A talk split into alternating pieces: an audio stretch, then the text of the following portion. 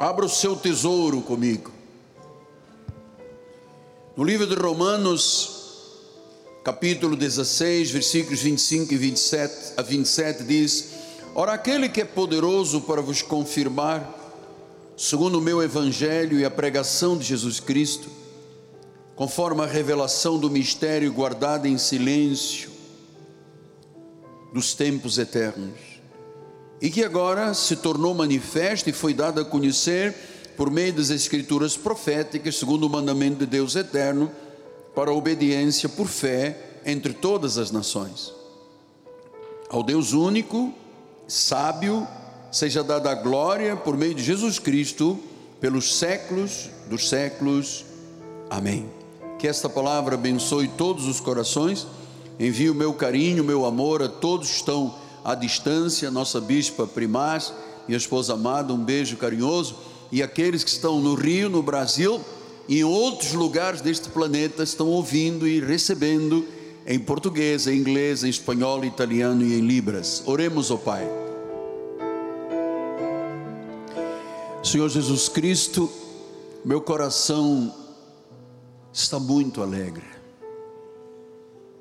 Eu creio no Deus vivo eu creio no Deus dos impossíveis. Eu creio no Deus que fala, que se revela, que se manifesta. No Deus que chama à existência coisas que não existem. O Deus que vivifica os mortos. O Deus que trata coisas que não são como se já fossem. Sim, Senhor, usa as minhas cordas vocais, a minha mente e o meu coração, para que esta palavra, que não retornará vazia, seja semeada em todos os corações, em nome de Jesus. E a igreja do Senhor diga: Amém, Amém e Amém. Muito obrigado, meu bispo amado. Meus amados, filhinhos na fé, meus irmãos em Cristo, aqueles que têm um selo do Espírito Santo, por isso puderam ter confessado a Jesus como Senhor. Meus filhinhos, em Cristo Jesus. O apóstolo São Paulo, que nós imitamos porque ele era um imitador de Cristo, era um modelo a ser seguido, recebeu o dom maravilhoso de revelar a mensagem da graça de Deus, os mistérios que estiveram ocultos desde os tempos eternos. As 14 epístolas de Paulo de Romanos a Hebreus revelam o evangelho da incircuncisão, o evangelho para os gentios, aqueles que ao ouvirem o evangelho são salvos. Então, as 14 epístolas de Paulo contêm as verdades poderosas acerca da verdade do evangelho. É nas 14 epístolas de Paulo que a ampla doutrina bíblica da salvação é revelada. Paulo afirma inexoravelmente que só existe um evangelho verdadeiro. Só existe uma forma de transmitir a mensagem de Cristo, que é conhecendo a graça de Deus. Pela graça sois salvos mediante a fé, isso não vem de vós, é um dom de Deus. É um dom de Deus. Só existe um evangelho. Por que, que Paulo defendeu esta tese sempre nas suas cartas? Porque nas igrejas fundadas por Paulo, Todas as vezes que Paulo estava ausente, pregadores de Jerusalém, portanto, legalistas e judaizantes, penetravam as igrejas e sorrateiramente pregavam um evangelho diferente do que Paulo pregava. Eles vinham introduzindo a lei de Moisés para um pacto que já estava perfeito, que era a graça de Deus. E Paulo se rebelou contra isso, e ele disse em 2 Coríntios 11, 3, 4, ele disse, eu receio que assim como a serpente enganou a Eva, com a sua astúcia, assim também seja corrompida a vossa mente, e se aparte da simplicidade e pureza devidas a Cristo. Ele diz: atenção, o Evangelho é puro, é simples. E quem é que quer corromper a mente das pessoas? A mesma serpente, leias, o diabo, o enganador, o adversário, que corrompeu Adão e Eva. E ele explica como é que a serpente faz com a pregação. Ele diz no versículo 4: Se na verdade vindo alguém prega um outro, atenção, se ele diz um outro, significa que existe o verdadeiro. O outro é o outro. Há o verdadeiro, que é o ressuscitado, e o outro é o da lei, o Cristo nos dias da sua carne. Então ele disse: se vier alguém pregar um outro Jesus, que não temos pregado, que não é o da graça de Deus, ou se aceitais um espírito diferente que não temos recebido, então, as pessoas aceitavam um Jesus que não era o que Paulo pregou, um espírito diferente que não era o Espírito Santo, e um evangelho diferente que não era o evangelho da graça. E ele disse: vocês então abraçam de boa mente e toleram. Nós estamos aqui esta noite falando desse assunto, não existe um outro evangelho, porque nós, neste ministério, de boa mente, não toleramos outro Jesus, outro Espírito e outro Evangelho.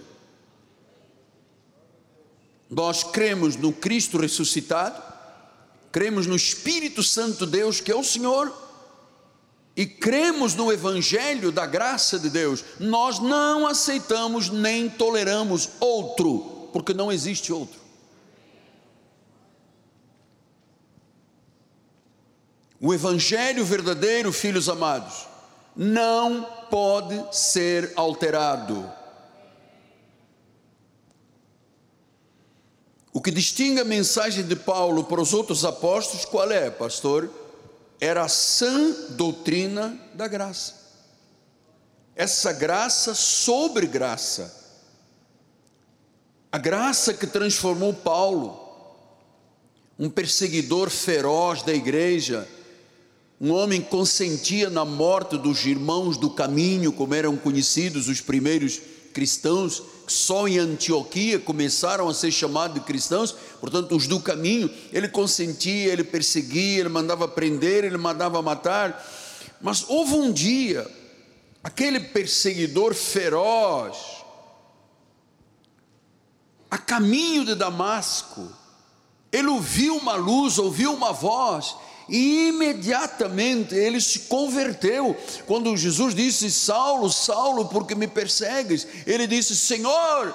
A Bíblia diz que ninguém pode dizer que Jesus é o Senhor se não for pelo Espírito. Então o Espírito Santo entrou na vida dele e ele disse: Senhor.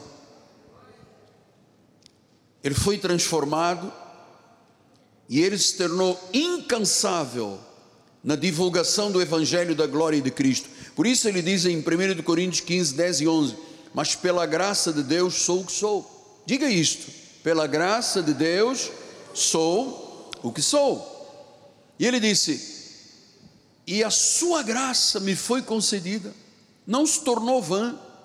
Antes eu trabalhei muito mais do que todos eles. E ele corrige, ele diz: Não, todavia não, eu, mas a graça de Deus comigo. Versículo número 11: Portanto, seja eu ou sejam eles, assim pregamos e assim crestes. Pregamos e crestes. Significa que a ovelha, quando ouve uma pregação legítima, ela tem que crer. A ovelha ouve a palavra. Diz: Vós não credes, porque não sois minhas ovelhas. As minhas ovelhas ouvem a minha voz e me seguem. Quem é da salvação, na hora que ouve a palavra da verdade, tem que crer. Se é pregação legítima e verdadeira, sem fermento, a verdadeira ovelha tem que crer. Pregamos e assim creste. Agora ouçam, filhos. Há uma parte da igreja visível nos dias de hoje que nega o evangelho único da graça de Deus, o evangelho do reino. Jesus tinha alertado isso em Mateus 24, 14. Ele disse: Será pregado este evangelho do reino por todo o mundo, para testemunha todas as nações, e então virá o fim. O evangelho da lei, o chamado evangelho da lei, não é o testemunho para as nações. Moisés não pode estar presente. Aquilo que normalmente se faz, ritos, cerimônias, sacrifícios, batismos, jejuns, vigílias, esse não é o evangelho legítimo que será pregado por todo mundo. O mundo tem que ouvir a verdade do Evangelho. O Evangelho do Reino é a graça de Deus. Amados, eu vou lhes dizer: isso foi deixado de lado as igrejas hoje são predominantemente judaizantes e legalistas. O evangelho do reino que eu conheça, legítimo, genuíno, só a igreja Cristo vive no Brasil e no mundo prega. É incrível, é surreal, mas é verdade. Qualquer denominação diz que a salvação é por graça, mas você depois tem que completar. Que Jesus não fez 100%, fez 50%, tem que passar nas águas, tem que ser dentro de um batistério, tem que ser numa lagoa, tem que ser no mar, tem que ser no rio, e então vão adulterando a palavra de Deus. Isso o Senhor não aceita. Ele diz: quem tira ou acrescenta o Evangelho é penalizado. Então as igrejas se tornaram judaizantes, legalistas, creem num Cristo vivo, mas depois impõem em Moisés sobre a vida das pessoas. Se você não jejuar, Luciano, se você não fizer uma vigília, se você não. E aí começa a lei tomando conta pervertendo. Viu que o início nós lemos? Satanás vai lá, serpente e corrompe a mente e os corações das pessoas, trazendo um outro evangelho, um outro espírito e um outro Cristo. Gálatas 2, 7 a 9, ele diz: Antes, pelo contrário, quando viram que o evangelho da incircuncisão me fora confiado, amados, vamos acreditar nisso.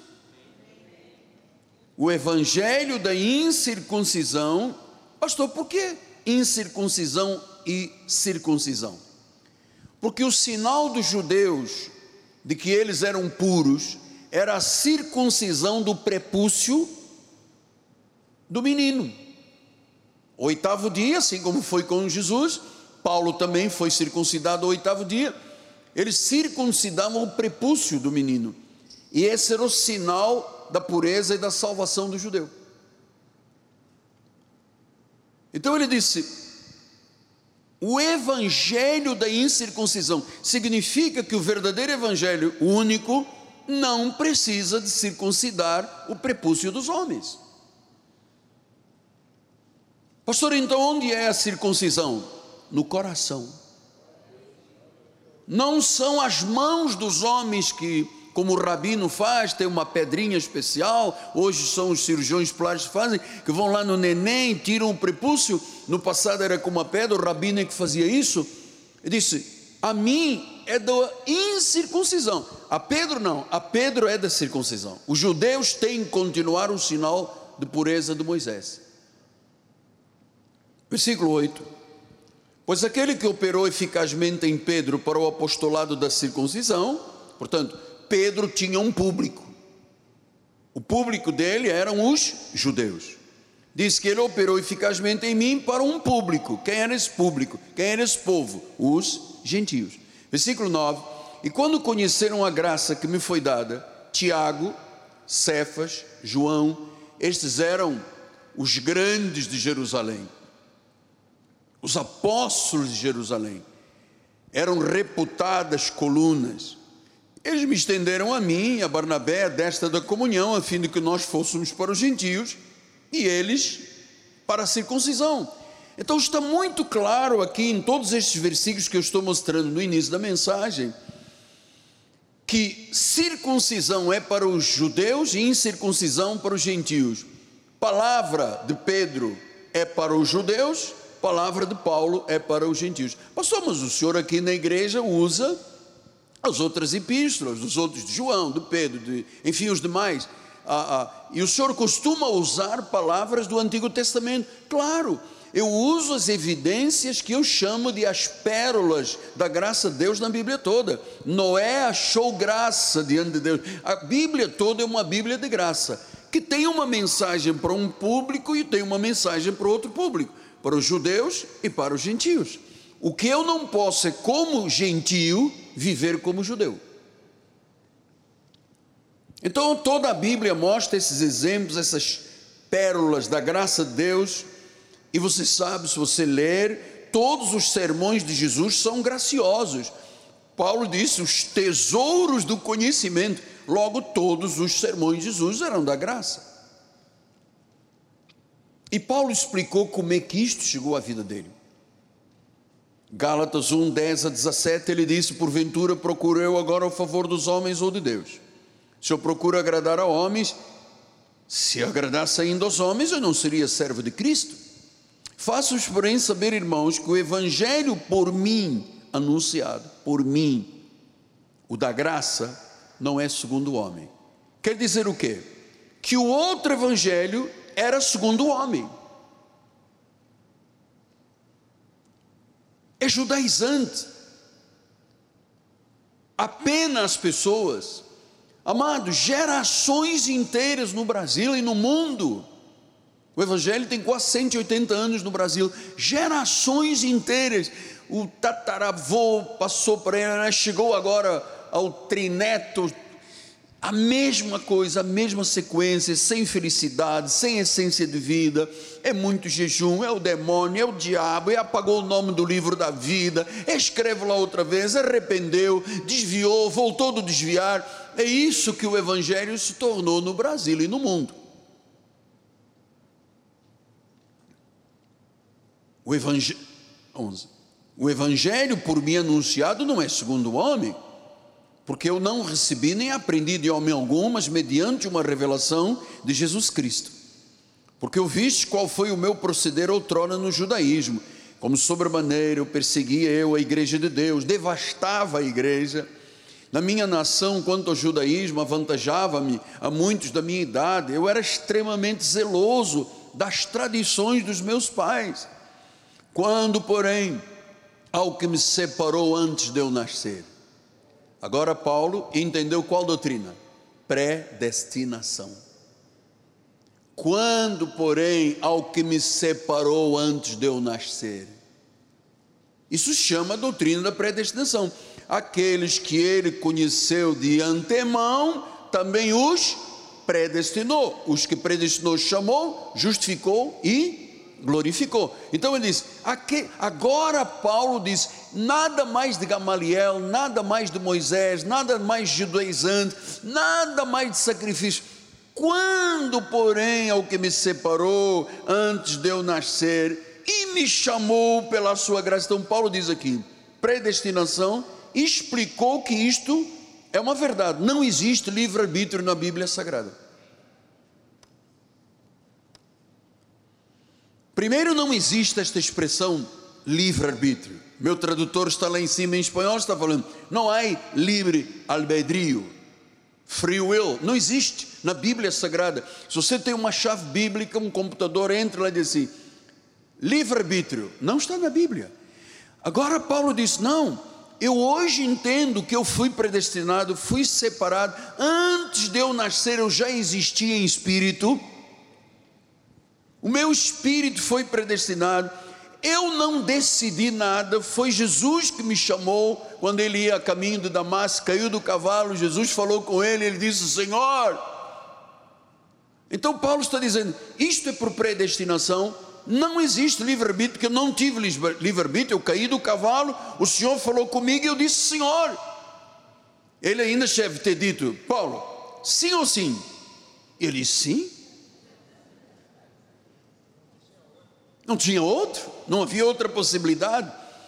Agora diz no versículo 16: Ele revelou o seu filho em mim, para que eu pregasse entre os gentios.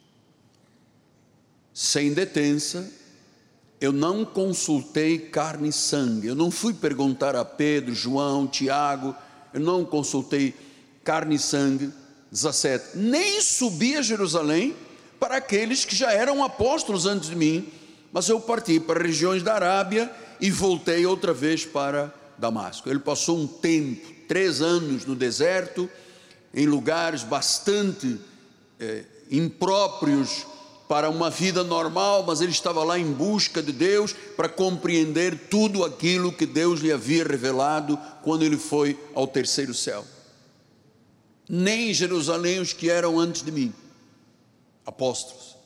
Ele sabia que a mensagem que ele pregava não era a mensagem que os outros pregavam. Os outros tinham um público, um povo, uma nação, os judeus. Ele foi chamado para os gentios.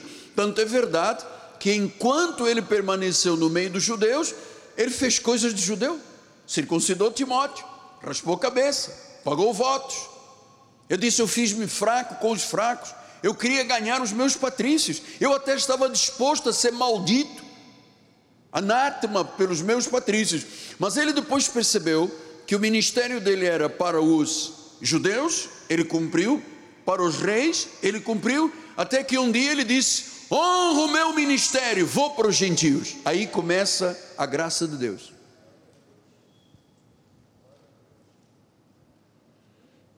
Então, Paulo ensina a verdade e um cristianismo autêntico, que é o que nós pregamos na nossa igreja. Efésios 4, 5 a 6, ele disse: Há um só Deus e uma trindade celestial, três deuses sentados num trono. Não, ele diz: há um só Senhor. Só há uma fé, não há três senhores, não há uma trindade: o Deus Pai, Deus Filho, Deus Espírito Santo. A plenitude da divindade está na pessoa de Cristo, não existe outro há um só Senhor, há uma só fé, há um só batismo. Pastor, mas está aqui o batismo do Espírito Santo. Porque ninguém pode dizer que Jesus é o Senhor se não for primeiro batizado em cheio, na plenitude do Espírito Santo. Um só Senhor, uma fé e um batismo. Um só Deus e Pai de todos, o qual é sobre todos, age por meio de todos e está em todos. Então, outra doutrina, não existe trindade. Então já estamos conhecendo a doutrina da predestinação, estamos conhecendo a não existência do livre-arbítrio, que o livre-arbítrio é um mito, é uma mentira, é um engano de Satanás para roubar a glória de Deus. Porque diz: está em tuas mãos, você aceita ou não aceita, quer ou não quer, vira-lhe as costas se você quiser. Amado, a chamada de Deus é irresistível. Não tem essa de Deus estar falando numa mensagem e a pessoa diz: Não aceito, vou pensar primeiro, vou orar, a ver se é Deus a falar. Amado, quando é ovelha é irresistível.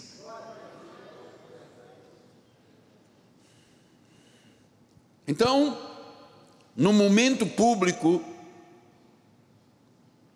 Paulo teve que discordar de Pedro.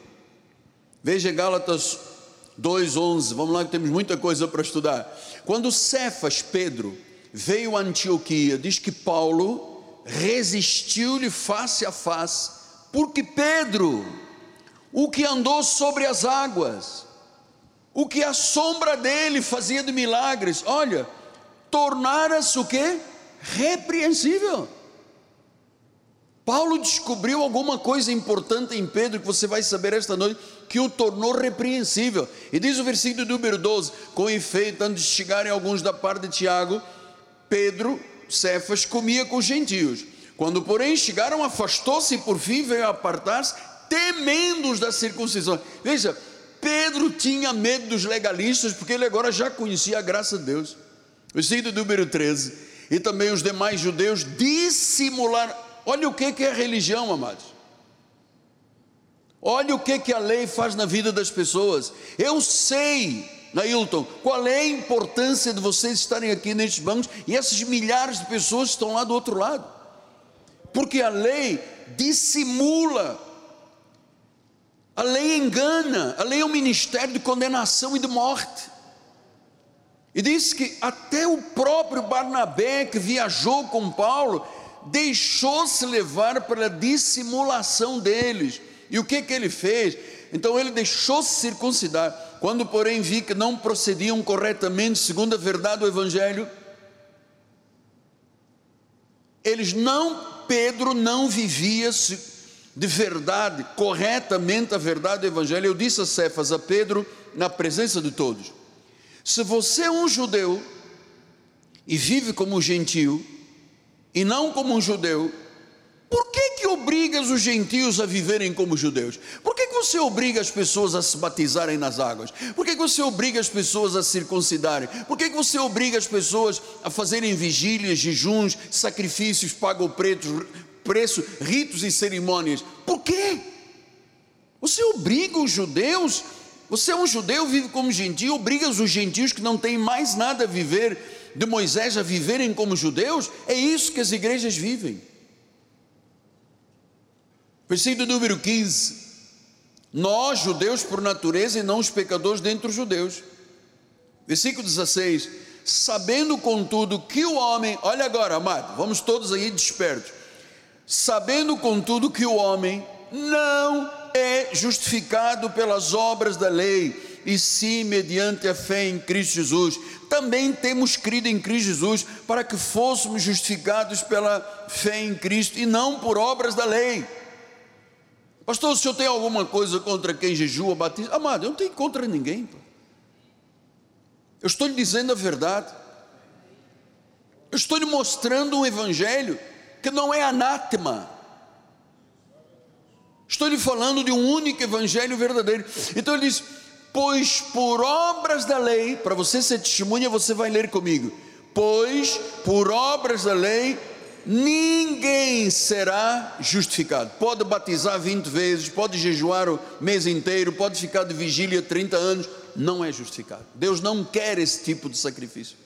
Ele se fez sacrifício. Um spoiler. Ele foi a nossa propiciação. Basta. Ele é o nosso suficiente Salvador. É ou não é? É o nosso suficiente Salvador. Eu não tenho que acrescentar nada.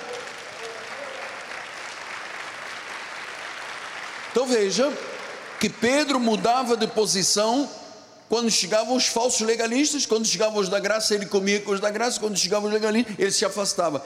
Ele não estava vivendo de forma correta o Evangelho, e esta é a minha missão neste mundo é alertar o que é o verdadeiro e único evangelho e o que é um falso evangelho que a serpente corrompe e tira a pureza e a simplicidade de Cristo.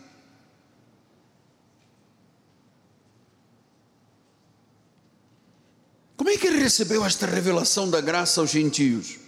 2 Coríntios 12, 1 a 6. Se é necessário que me glorie, ainda que não me convém, passarei as visões e as revelações do Senhor. Conheço um homem, estava falando dele, hein? Conheço um homem em Cristo que há 14 anos foi arrebatado até o terceiro céu. Se no corpo ou fora do corpo eu não sei, Deus o sabe. E sei que o tal homem era ele, que no corpo ou fora do corpo, não sei, Deus o sabe, foi arrebatado ao paraíso e ouviu palavras inefáveis, as quais não é lícito ao homem referir de tal coisa me gloriarei, não, porém, a mim mesmo, salvo nas minhas fraquezas. Pois se eu vier a gloriar-me, não serei nécio, não serei nécio, porque direi a verdade, mas abstenho para que ninguém se preocupe comigo mais do que em mim vê ou em mim ouve. Então, Paulo estava dizendo: olha só, não pense que eu sou o último biscoito do pacote. Eu sou o que sou pela graça de Deus. Ele bateu firme, ele defendeu o Evangelho, ele combateu o bom combate, como ele disse, ele guardou a sua carreira, ele cumpriu a sua fé. Amados, isso tudo por quê? Porque ele foi o instrumento que Deus levantou para revelar o que nós estamos ouvindo esta noite, a graça de nosso Senhor Jesus Cristo. 1 de Coríntios 15, 8 disse: Afinal, depois de todos, foi visto também por mim como um nascido fora do tempo. Veja, Paulo era tão humilde que ele disse: Eu sou como um aborto, nasci fora do tempo. Os outros estiveram com Jesus, eu não. Eu fui arrebatado ao terceiro céu, ao paraíso. Eu ouvi coisas tão importantes, tão, tão, tão maravilhosas, que ele chamou os tesouros da sabedoria. Que quando alguém hoje em dia ouve um tesouro de sabedoria, como eu estou pregando nessa noite, a pessoa tem que se deleitar nessa verdade, crer. Pregamos e cremos. Atos 9, 1 e 2, ele disse: Saulo, respirando ainda ameaças de morte contra os discípulos do Senhor, dirigiu-se ao sumo sacerdote e lhe pediu cartas para as sinagogas de Damasco, a fim de que, caso achasse alguns que eram no caminho, assim homens como mulher, os levasse presos para Jerusalém. Esse era Paulo no passado. Provavelmente, Paulo seria o menos indicado para pregar a palavra de Deus ao mundo. Seria o menos indicado para uma missão de evangelização para o mundo. Até que Cristo disse: basta foi lá a caminho de Damasco. Versículos 3 a 5 ele disse: Seguindo ele pela estrada fora, ao aproximar-se de Damasco, subitamente uma luz do céu brilhou ao seu redor. Caindo por terra, ouviu uma voz que dizia: Saulo, Saulo, por que me persegues? E ele perguntou: Quem és tu, Senhor? E a resposta foi: Eu sou Jesus a quem tu persegues. Ele está dizendo: quando tocarem num crente estão tocando em Jesus. Versículo 6 em diante diz: Mas levanta-te, entra na cidade onde te dirão o que te convém fazer. Seus companheiros de viagem pararam emudecidos, ouvindo a voz, mas não vendo, contudo, ninguém. Então se levantou Saulo da terra, abrindo os olhos, nada podia ver, ficou cego. E guiando pela mão, levaram-no para Damasco. Esteve três dias sem ver, durante os quais nada comeu nem bebeu. Ora, havia em Damasco um discípulo chamado Ananias, esse não é aquele que morreu por ter mentido ao Espírito Santo. Nós temos três Ananias na Bíblia. Disse-lhe o Senhor numa visão: Ananias, ao que respondeu: Eis-me aqui, Senhor. Então o Senhor lhe ordenou: Dispõe-te, vai à rua que se chama direita, na casa de Judas, procura por Saulo, apelidado de Tarso, pois ele está orando. E viu entrar um homem chamado Ananias e impor-lhe as mãos para que recuperasse a vista. Ananias, porém, respondeu: Senhor, de muito temos ouvido a respeito desse homem. Quantos males ele tem feito aos meus santos, aos teus santos em Jerusalém? E para aqui trouxe autorização dos principais sacerdotes para prender a todos que invocam o teu nome. Mas o Senhor disse: Vai, vai, porque este é para mim um instrumento escolhido para levar o meu nome perante gentios, reis, bem como perante os filhos de Israel. Imediatamente lhe caíram dos olhos como umas escamas e tornou a ver. A seguir levantou-se, foi batizado, como era costume dos judeus, e depois de ter se alimentado, sentiu-se fortalecido, e então permaneceu em Damasco alguns dias com os discípulos. Versículo 20.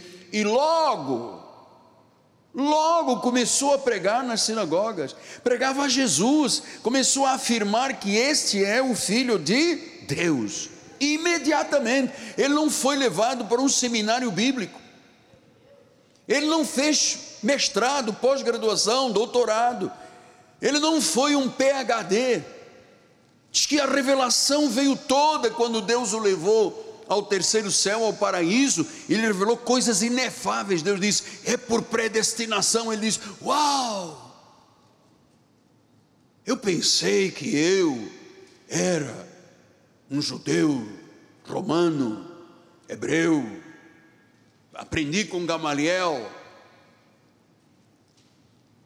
Aquilo tudo foi desprogramado da vida dele. Ele começou a pregar sobre Jesus. De um brutal inquisidor que tinha uma reputação maligna, ele se tornou um grande pregador. E em três anos, após três anos, ele finalmente se encontrou com Pedro. Gálatas 1, 11, 1, 18 e 19, ele diz: Decorridos três anos, subi a Jerusalém para avistar-me com Pedro, Cefas, permaneci com ele 15 dias. Então, e não vi outro dos apóstolos, senão Tiago, irmão do Senhor. Então você veja, três anos depois, já era pregador, já tinha estado no deserto, já tinha ouvido todo o plano perfeito de Deus, a revelação de Jesus Cristo, pois ele não aprendeu com homem algum. Gálatas 2, 1, ele diz: 14 anos depois, subi outra vez a Jerusalém com Bernabé, levando também a Tito. Subi em obediência uma revelação e lhes expus o evangelho que prego entre os gentios, para em particular os que pareciam de maior influência, para de algum modo não correr eu, não correr ou ter corrido em vão. Contudo, nem mesmo Tito, que estava comigo, sendo grego, foi constrangido a circuncidar-se. Isto por causa de falsos irmãos que se entremeteram com o fim de espreitar a nossa liberdade que temos em Cristo Jesus e reduzir-nos à escravidão, aos quais nem por uma hora nos submetemos para que a verdade do Evangelho permanecesse entre vós. Por que, que eu não vou a debate mais? Porque eu não vou expor a verdade de Deus com quem não sabe. Porque ir a debates não é uma entrevista. Eu acho que se as rádios fossem sábias, eles chamariam os líderes e chamariam o apóstolo Miguel para uma entrevista, não para um debate. Bota quatro homens da lei contra mim, o que, que eles querem? Guerra? O que? Ah, não, tem que dar ibope. Não comigo. Eu não deixo comprometer a verdade de Deus. Não deixo. Deus me preparou para resistir a isso tudo. Ele disse: Olha, aquela pessoa que parecia ser de maior influência, não me interessa, Deus não aceita a aparência do homem. Estes que pareciam ser alguma coisa, está falando de Tiago, de João, de Marcos, de Pedro, olha só, nada me acrescentaram. Então Paulo teve que enfrentar os falsos mestres que lutavam contra a verdade da graça. Atos 15, 1 a 5 disse: Alguns indivíduos desceram da Judeia e ensinavam aos irmãos: se não vos circuncidardes, hoje eles dizem: se não batizar, se não jejuar, se não vos circuncidardes, segundo o costume de Moisés, não podeis ser salvos. Veja, a graça já estava correndo e os judaizantes iam nas igrejas: olha só, você tem que circuncidar, senão você não é salvo. Quem salva é a graça de Deus, amado, não é a circuncisão. Versículo número 2. Tendo havido da parte de Paulo e Barnabé uma contenda e não pequena discussão entre eles, resolveram que esses dois de resolveram que esses dois e alguns outros dentre eles subissem a Jerusalém aos apóstolos e presbíteros com respeito a esta questão.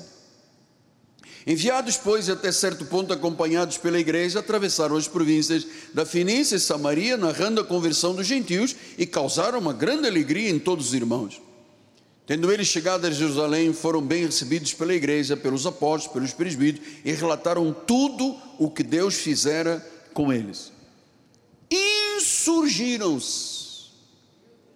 Entretanto, todavia, porém, insurgiram-se alguns da seita dos fariseus que haviam crido, dizendo: é necessário circuncidá-los e determinar que observem a lei de Moisés. Amados, Passaram-se dois mil anos. É exatamente o que acontece hoje.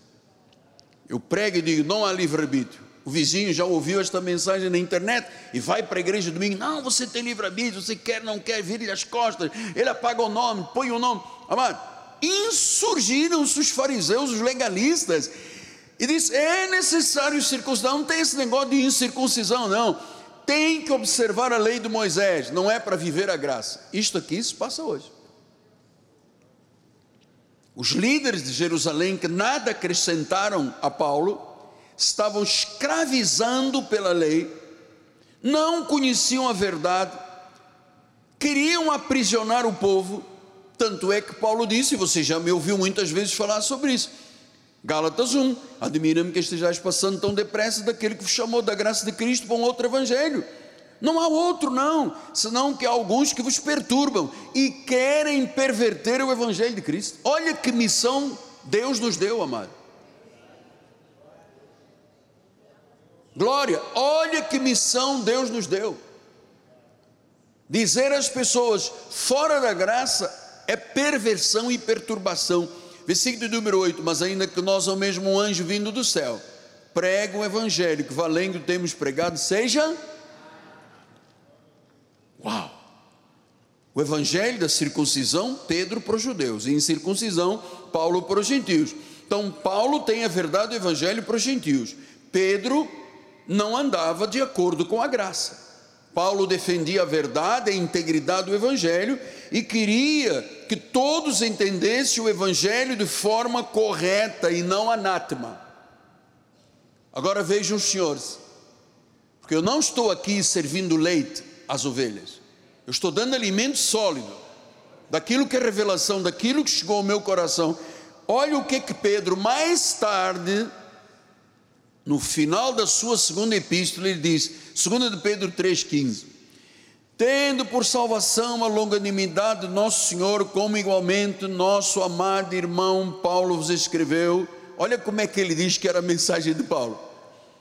Segundo a sabedoria que lhe foi dada, ao falar acerca destes assuntos, como de fato costuma fazer em todas as epístolas, as quais, olha Pedro, depois de ter sido repreendido, há certas coisas difíceis de entender, mas os ignorantes e os instáveis deturpam, como também deturpam as demais escrituras, e uma vez que se deturpa é para a própria destruição. Vós, pois, amados, prevenidos como estáis de antemão, acautelai-vos, não suceda que arrastado pelo erro desses insubordinados, descaiais da própria firmeza. Antes, crescei na graça e no conhecimento de nosso Senhor Jesus, nosso Senhor e Salvador Jesus Cristo, e a Ele sim, a Ele a glória, tanto agora como no dia eterno. Pedro disse: a mensagem de Paulo aos gentios, a sã doutrina, é a única, é a correta e é a verdadeira. Tem gente que deturpa, os ignorantes deturpam, os instáveis deturpam. Sempre. Sempre, eu, estou, eu sou pastor há 44 anos, eu sempre vi distorcer o Evangelho, alterar o Evangelho, pregar outro Evangelho, pregar outro Espírito, pregar outro Jesus. Outro Evangelho. Se é outro evangelho, se baseia num engano, o engano da serpente, a mesma serpente que enganou a Eva. Só existe um evangelho verdadeiro. Então Paulo proclama a salvação somente por graça, mostra que o homem sem Jesus está perdido, que o homem tem uma depravação total e disse que Cristo era o remédio para esse dilema. Ele pregou sobre a morte de Jesus, sobre a ressurreição de Jesus, sobre a salvação por graça, não por obras. Pregou sobre o perdão de pecados total e gratuito, a justificação da fé, a justiça que nos foi imputada, e ele dá a garantia da segurança da salvação. Isto são as bases da genuína graça de Deus. 1 Coríntios 15. Irmãos, venho-vos lembrar o evangelho que vos anunciei, o qual recebeste e no qual ainda perseverais. Por ele sois salvos. Não há salvação fora da graça de Deus, amado. Está aqui. Por ele sois salvos. Se retiverdes a palavra tal como vou-la preguei, a menos que você tenha crido em vão. Antes de tudo, vos entreguei o que também recebi. Cristo morreu pelos nossos pecados, segundo as Escrituras foi sepultado, ressuscitou ao terceiro dia, segundo as Escrituras, e apareceu a Cefas, depois aos doze, depois foi visto por mais de 500 irmãos de uma só vez, dos quais a maioria sobrevive até agora, porém alguns já dormem. Então a crucificação, o sepultamento, a ressurreição, a ressurreição, as aparições após ressurreição, é o evangelho baseado em fatos reais. A fé cristã não é uma teoria, a fé cristã não é uma especulação, a nossa fé não é misticismo, não é imaginação humana, não é uma filosofia abstrata, idealista, não é uma doutrina estéril. O Evangelho de Cristo é a verdade revelada por Deus é o cumprimento confirmado das profecias do Velho Testamento, são provas irrefutáveis. Nenhum mortal poderia inventar o que as 14 epístolas de Paulo dizem. Romanos 10, 17 diz: A fé vem pela pregação e a pregação da palavra de Cristo. Onde não é pregada a palavra de Cristo, não há fé, e se a pessoa não ouve a respeito de Jesus, não é salvo. Eu tenho muito mais para vos dizer, mas eu termino com João 1, 29. Alguns não suportariam. João 1, 29 diz: No dia seguinte viu João Jesus que vinha para ele e disse: Eis o Cordeiro de Deus que tira o pecado do mundo. A minha pergunta aos senhores é: tirou ou não tirou? Então eu queria terminar olhando para os irmãos que estão lá do outro lado, católicos, aprisionada Nossa Senhora da Aparecida, com o rosário você que pensa que há purgatório, que você pode morrer em pecado depois do sétimo dia, faz uma missa e você vai para um purgatório para purgar pecados. Amados, os pecados foram purgados na cruz do Calvário. Você espiritualista que acredita num Deus africano, numa entidade, você acha que você vai ser salvo. Sem Cristo não há salvação, sem Cristo há morte, há Sheol, há Hades, há inferno. Eu estou lhe dizendo esta noite: o Cordeiro de Deus, que tira o pecado do mundo é Jesus e tirou pelo seu sacrifício sua morte. Ele se fez pecado, ele se fez injustiça para que nós fôssemos feitos justiça e fôssemos salvos para todo sempre. É isso que pregamos. É isto que pregamos. E é isto que o irmão e a irmã deve acreditar. Pregamos e acreditamos. Pai bendito e amado. Oh Deus, aleluia. Deus Altíssimo, o Todo-Poderoso, aleluia. Anda rabacete coromantalas. Hine mere sonda rabacete recanta rabas. Aleluia, Pai. Aleluia.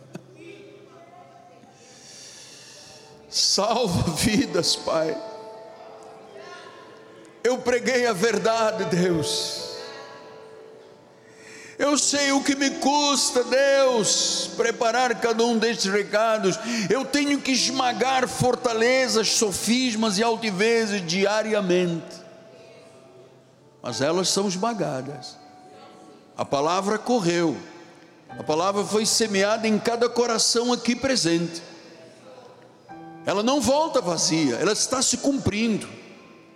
Ela está se cumprindo. Aqui no Rio de Janeiro, no Brasil e no mundo. O que eu preguei, tu creste, a vida está na tua vida. Jesus, o único Senhor, o único Salvador, a única verdade, o único Evangelho. Assim seja. Assim disse o Espírito da graça de Deus.